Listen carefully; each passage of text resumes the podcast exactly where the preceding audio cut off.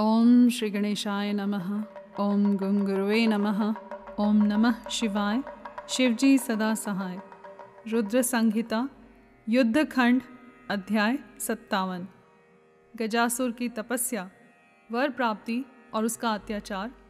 शिव द्वारा उसका वध, उसकी प्रार्थना से शिव का उसका चर्म धारण करना और कृतिवासा नाम से विख्यात होना तथा कृतिवासेश्वर लिंग की स्थापना करना। संत कुमार जी कहते हैं, व्यास जी, अब प्रेम पूर्वक शशि मौली शिव के उस चरित्र को श्रवण करो, जिसमें उन्होंने त्रिशूल द्वारा दानवराज गजासुर का वध किया था। गजासुर महिषासुर का पुत्र था।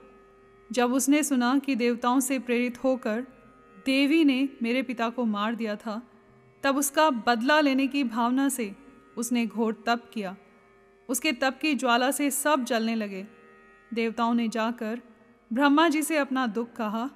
तब ब्रह्मा जी ने उसके सामने प्रकट होकर उसके प्रार्थना अनुसार उसे वरदान दे दिया कि वह काम के वश होने वाले किसी भी स्त्री या पुरुष से नहीं मरेगा। महाबली और सबसे अजय होगा। वर पाकर वह गर्व में भर गया। सब दिशाओं तथा सब लोकपालों के स्थानों पर उसने अधिकार कर लिया। अंत में भगवान शंकर की राजधानी आनंद वन काशी में जाकर वह सबको सताने लगा। देवताओं ने भगवान शंकर से प्रार्थना की। शंकर काम विजयी हैं ही। उन्होंने घोर युद्ध में उसे हराकर त्रिशूल में पिरो लिया। तब उसने भगवान शंकर का स्तवन किया। शंकर ने उस पर प्रसन्न होकर इच्छित वर मांगने को कहा। तब गजासुर ने कहा, दिगंबर स्वरूप महेशान यदि आप मुझ पर प्रसन्न हैं तो अपने त्रिशूल की अग्नि से पवित्र हुए मेरे इस चर्म को आप सदा धारण किए रहें।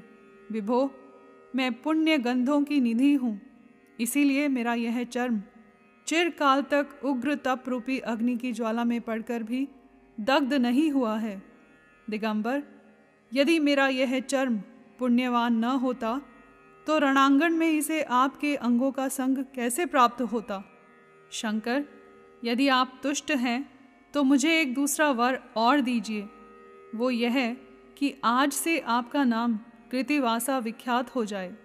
संत कुमार जी कहते हैं, मुने, गजासुर की बात सुनकर भक्त वत्सल शंकर ने परम प्रसन्नतापूर्वक महिषासुर नंदन गज से कहा, तथास्तु, ऐसा ही होगा।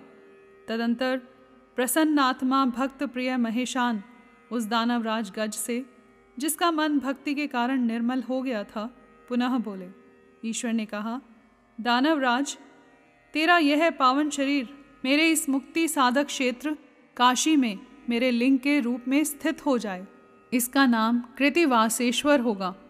यह समस्त प्राणियों के लिए मुक्तिदाता, महान पातकों का विनाशक, संपूर्ण लिंगों में शिरोमणि और मोक्षप्रद होगा।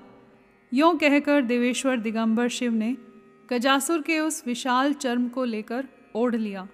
मुनीश्वर, उस दिन बहुत बड़ा उत्सव मनाया गया। काशी निवासी, सारी जनता तथा प्रमदगण हर्षमग्न हो गए। विष्णु और ब्रह्मा आदि देवताओं का मन हर्ष से परिपूर्ण हो गया। वे हाथ जोड़कर महेश्वर को नमस्कार करके उनकी स्तुति करने लगे। यहाँ पर अध्याय सत्तावन संपूर्ण हुआ। कर्पूरगौरं करुणावतारं संसारसारं भुजगेन्द्रहारं सदा वसन्तं हृदयारविन्दे भवं भवानी सहितं नमामि